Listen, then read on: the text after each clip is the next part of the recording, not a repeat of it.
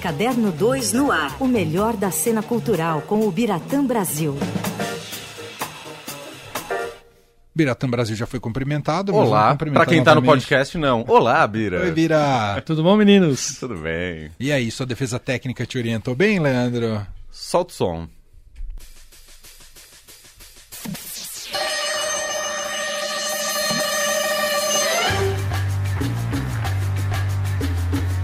Minha defesa técnica diz que é uma missão impossível, Emanuel Bonfim. Nunca perde pro chefe, né? Jamais. Nunca ganha. É. Errei aqui, alto falha. O Biratã Brasil, estamos nesse ritmo aqui de Tom Cruise. Por quê, Bira?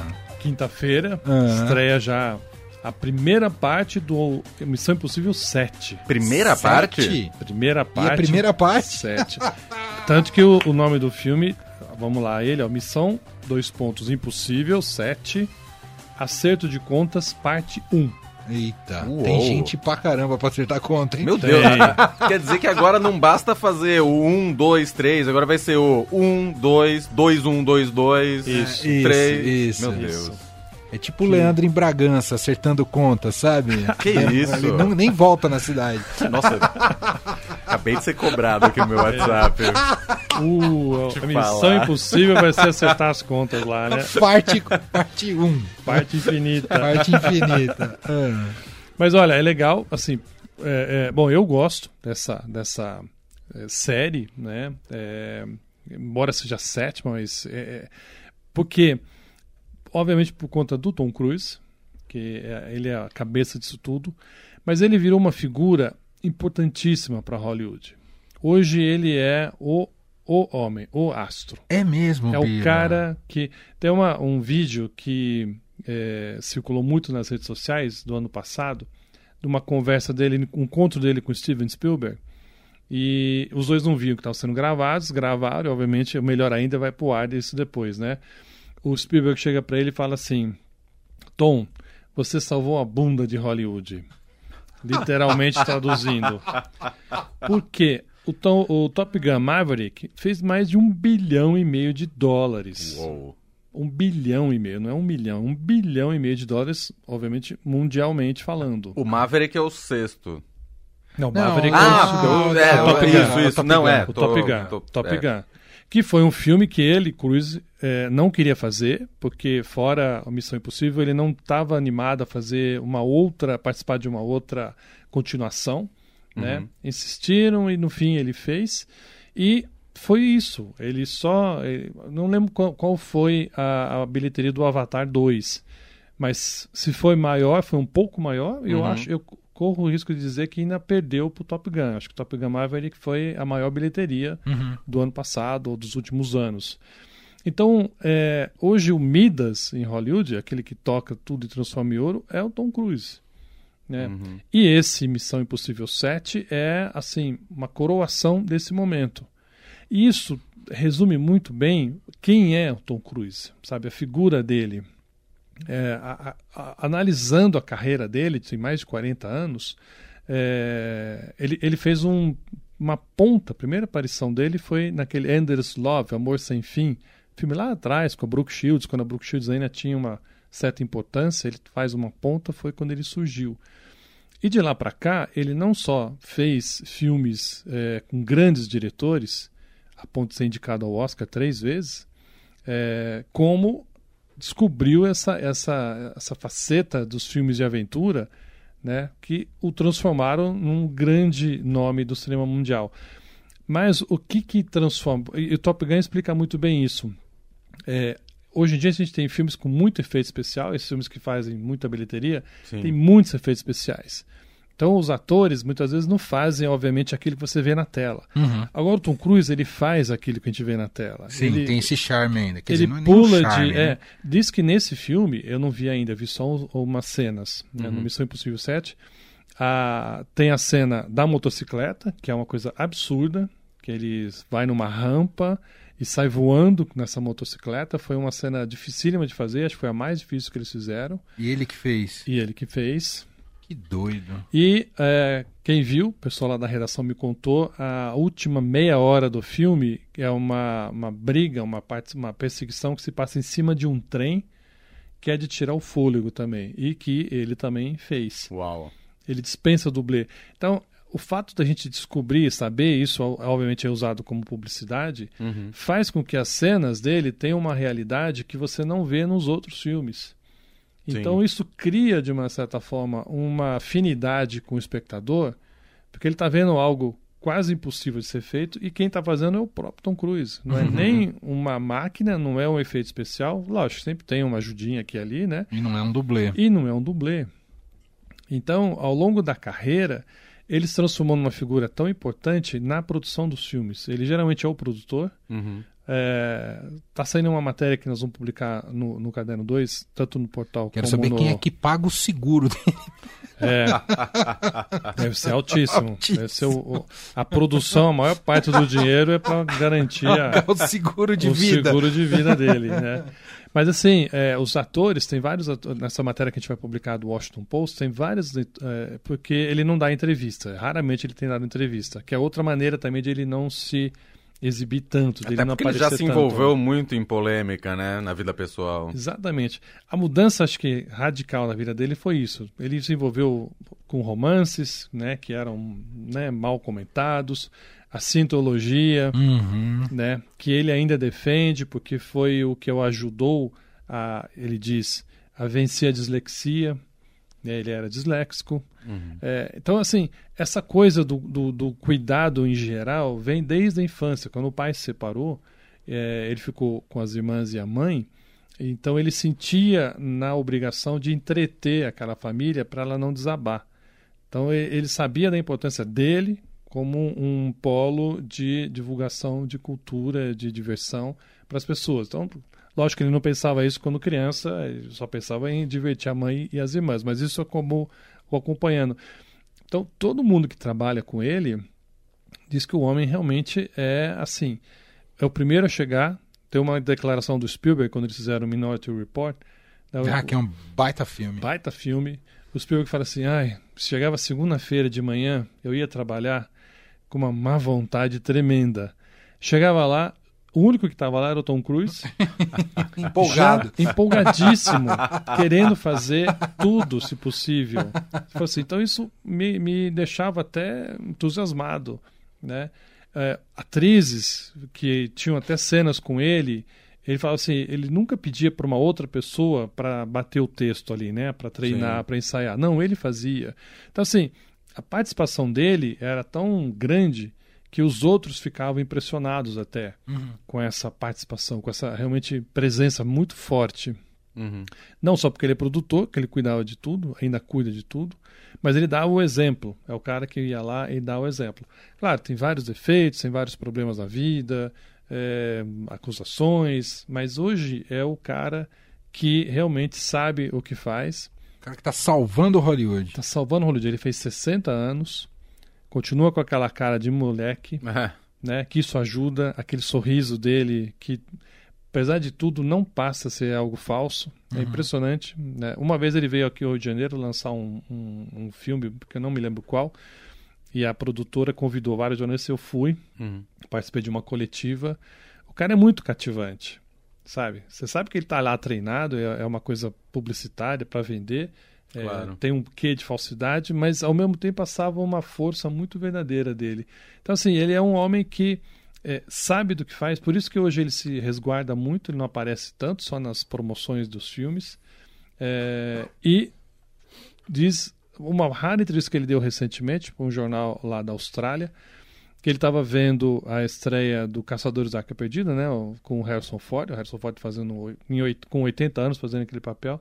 Ele falou assim: "Eu quero ser igual o Harrison Ford, eu quero trabalhar mais 20 anos. Eu quero chegar aos 80 anos". Uou. E aí perguntaram: "Mas você vai fazer mais Missão Impossível?"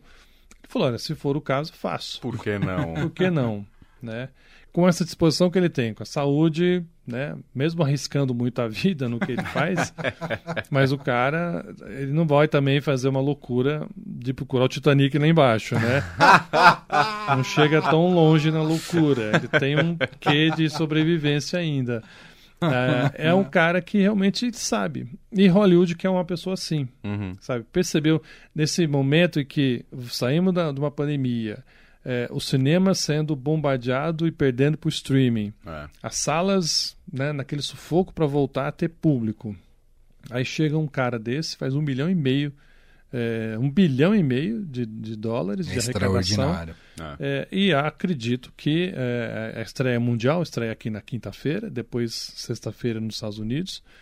Então deve bater bilheteria com certeza. Uhum. É, e é a parte 1 já anunciada que vai ter uma. Então você vai sabendo que vai, Que vai ter interromper, Vai acabar no meio ali. vai acabar no meio, com muita ponta solta. coisa de cena Então de você- novela que é, o cara tá pendurado no penhasco e continua amanhã. Você quer saber o que vai acontecer. É. Então, Como ele vai se salvar? Porque se sal- se salvar, a gente sabe que ele vai. o problema é como, né? O problema é como. Como ele o vai negócio sofrer é até lá. como. Esse negócio das continua de séries de filmes, por Franquias. exemplo, franquias.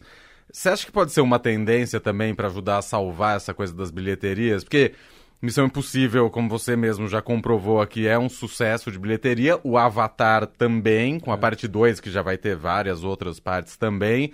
É, Velozes e Furiosos é um negócio inexplicável pra mim, porque pior que, por pior que seja, né? Sempre rende as de bilheteria. terror. As de terror também, outro ca- caso clássico, né? Pode ser uma tendência? Ah, acho que já é, né? Já vem sendo. A Hollywood percebeu isso é, nos anos 70, principalmente para cá, é, quando surgiram esses filmes catástrofe, principalmente, né? E aí o público você vai arriscando, dá certo, né? E você faz um segundo, continua dando certo, você vai indo. De alguma forma você vai numa segurança ali, né? Exato. Porque é, é aquela coisa, quem vai assistir já sabe metade do que vai ver. Uhum. Conhece aqueles personagens, conhece a característica de cada um, né? mais ou menos a história como vai ser.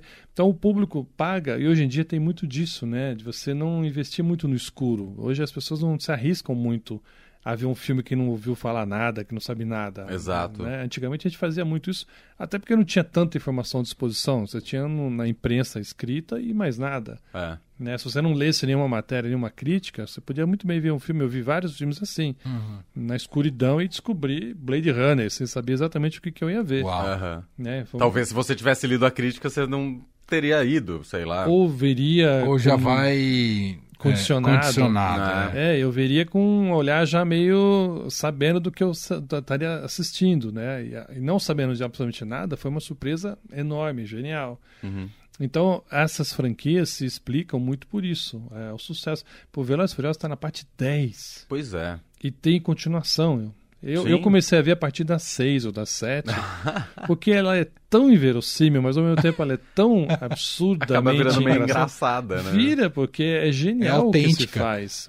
É, É tão absurdo que É porque fica aí autêntico. deixa de se levar a sério, né? exato. É. Exato. Não tem ninguém voando, não tem ninguém correndo que nem, sabe, a 100 por hora. Não, Aham. são homens que estão ali, são pessoas que fazem coisas inacreditáveis.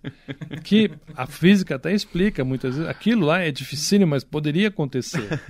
Num- numa possibilidade de ínfima. 0,01. Exato, ínfima. Mas- Mas, haveria possibilidade. Então é factível, Aham. apesar de tudo. E, né? e- e aí nessa linha, é, Missão Impossível, voltando, você disse que é uma franquia que você gosta. Você acha que é uma franquia que envelheceu bem aí ao longo desses anos? Há muito, muito. Tanto que ela é, é, tem outros personagens né, fortes, como o do o Ethan, né, que é do, do, do Missão Impossível.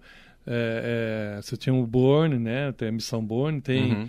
É, o John Wick, né, que é do... do É verdade. Ah. Então tem esses personagens fortes também, é, mas ele envelheceu muito bem, sabe? Por conta disso. Essas é, é uma briga, até eu me lembro que para mim sempre foi uma disputa muito boa com James Bond, né? Hum, Verdade. Boa. Tanto que verdade. tem uma perseguição ah, aqui nesse filme em, na Itália que é algo meio parecido com o que a gente já viu ou quem viu né, no Velozes e Furiosos. Velozes e Furiosos eles quase destroem Roma. é uma cena absurda demais, mas é genial. E a, a, aqui tem a perseguição muito semelhante que tem aqui no Missão Impossível, só que daqui, pelo que me, me falaram, é muito mais interessante, ela é muito mais forte. E tem essa cena final que eu disse, né, do trem, Uhum. né, que dura uns 30, 20 minutos, que é também de tirar o fôlego, como tem uma cena de disputa, de briga num, em cima de um vagão de trem no Indiana Jones, que é legal também, Uhum. mas, novamente, eu estou sempre é, é, usando pessoas confiáveis que me passaram informação. Diz que a do Missão Impossível é muito melhor, é muito mais bem feita e muito mais de tirar o fôlego mesmo. Demais. Muito Sensacional. Eu tava passando aqui pela, pelo histórico dos filmes, se eu me lembro deles, né? É, começa a publicar, publicar não, ser lançado em 1996. Eu lembro de assistir esses primeiros no cinema. Mas enfim, Você tinha cabelo, não tinha? tinha cabelo, tinha cabelo, Bira. Você vê que faz tempo. Faz tempo. Agora tem um hiato ali que eu acho que eu não vi entre o 4 e o. Mas tudo bem, né, Bira? Pode ir Tudo, sem ter né? visto. Quem não viu nenhum, pode ver. Eu acho até quem foi ver a parte 2 sem ter visto a parte 1 Tá também. tudo certo. Isso é outra coisa que Ah. esses, esses roteiristas são muito eh, profissionais. Verdade. Eles criam uma autonomia para aquele filme que, embora ele seja parte de um todo, Uhum. mas você pode ver ele como um sozinho, individual. Óbvio, quem viu outras partes aproveita mais. Tem referências que você vai dar risada, porque geralmente acontece isso. O, o personagem passa por uma situação no filme, depois ele passa pela mesma situação em outro filme e reage diferente.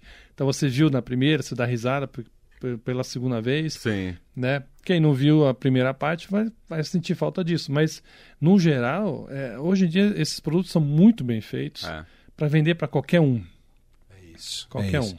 E vem aquela sequência de matérias, né? Quanto era um dólar quando o primeiro Missão Impossível foi lançado, sabe? Essas Verdade. coisas. 96, você 96, eu acho que era a paridade, hein? É. falou? Foi, nós estávamos naquela fase boa, né? Começo fase. do plano real ainda, Plano né? real, tava ali com dois anos, a gente estava É. vivendo bem até 98, que aí deu uma queda Aí feia a ali. coisa desandou. Aí desandou. O Brasil perdeu a Copa do Mundo. Também. Né? Que Aí- ano, que ano. Nada bom. 98. Mas 96 ainda era bom. Muito bom. Então, quinta-feira nos cinemas, mais um Missão Impossível do grande Tom Cruise. Bira, Grande obrigado. ma- só pelo, né? Porque a estatura não é muito grande, não. Não, É. ele tem 1,60m, assim, É, nem por aí. 70, acho. Acho que não é. me lembro bem, mas não passa de 70. Entendi. Então, é grande no sentido Isso. né, da estatura Figurado. dramatúrgica dele, figurado. E as cenas são feitas de uma maneira que não demonstra Que ele é pequeno. baixinho, não sei se a gente pode dizer, mas que ele é menor que os outros, né? É. Verdade. E muitas vezes até menor que as parceiras dele. Então tem uma maneira de filmar que deixa tudo igual.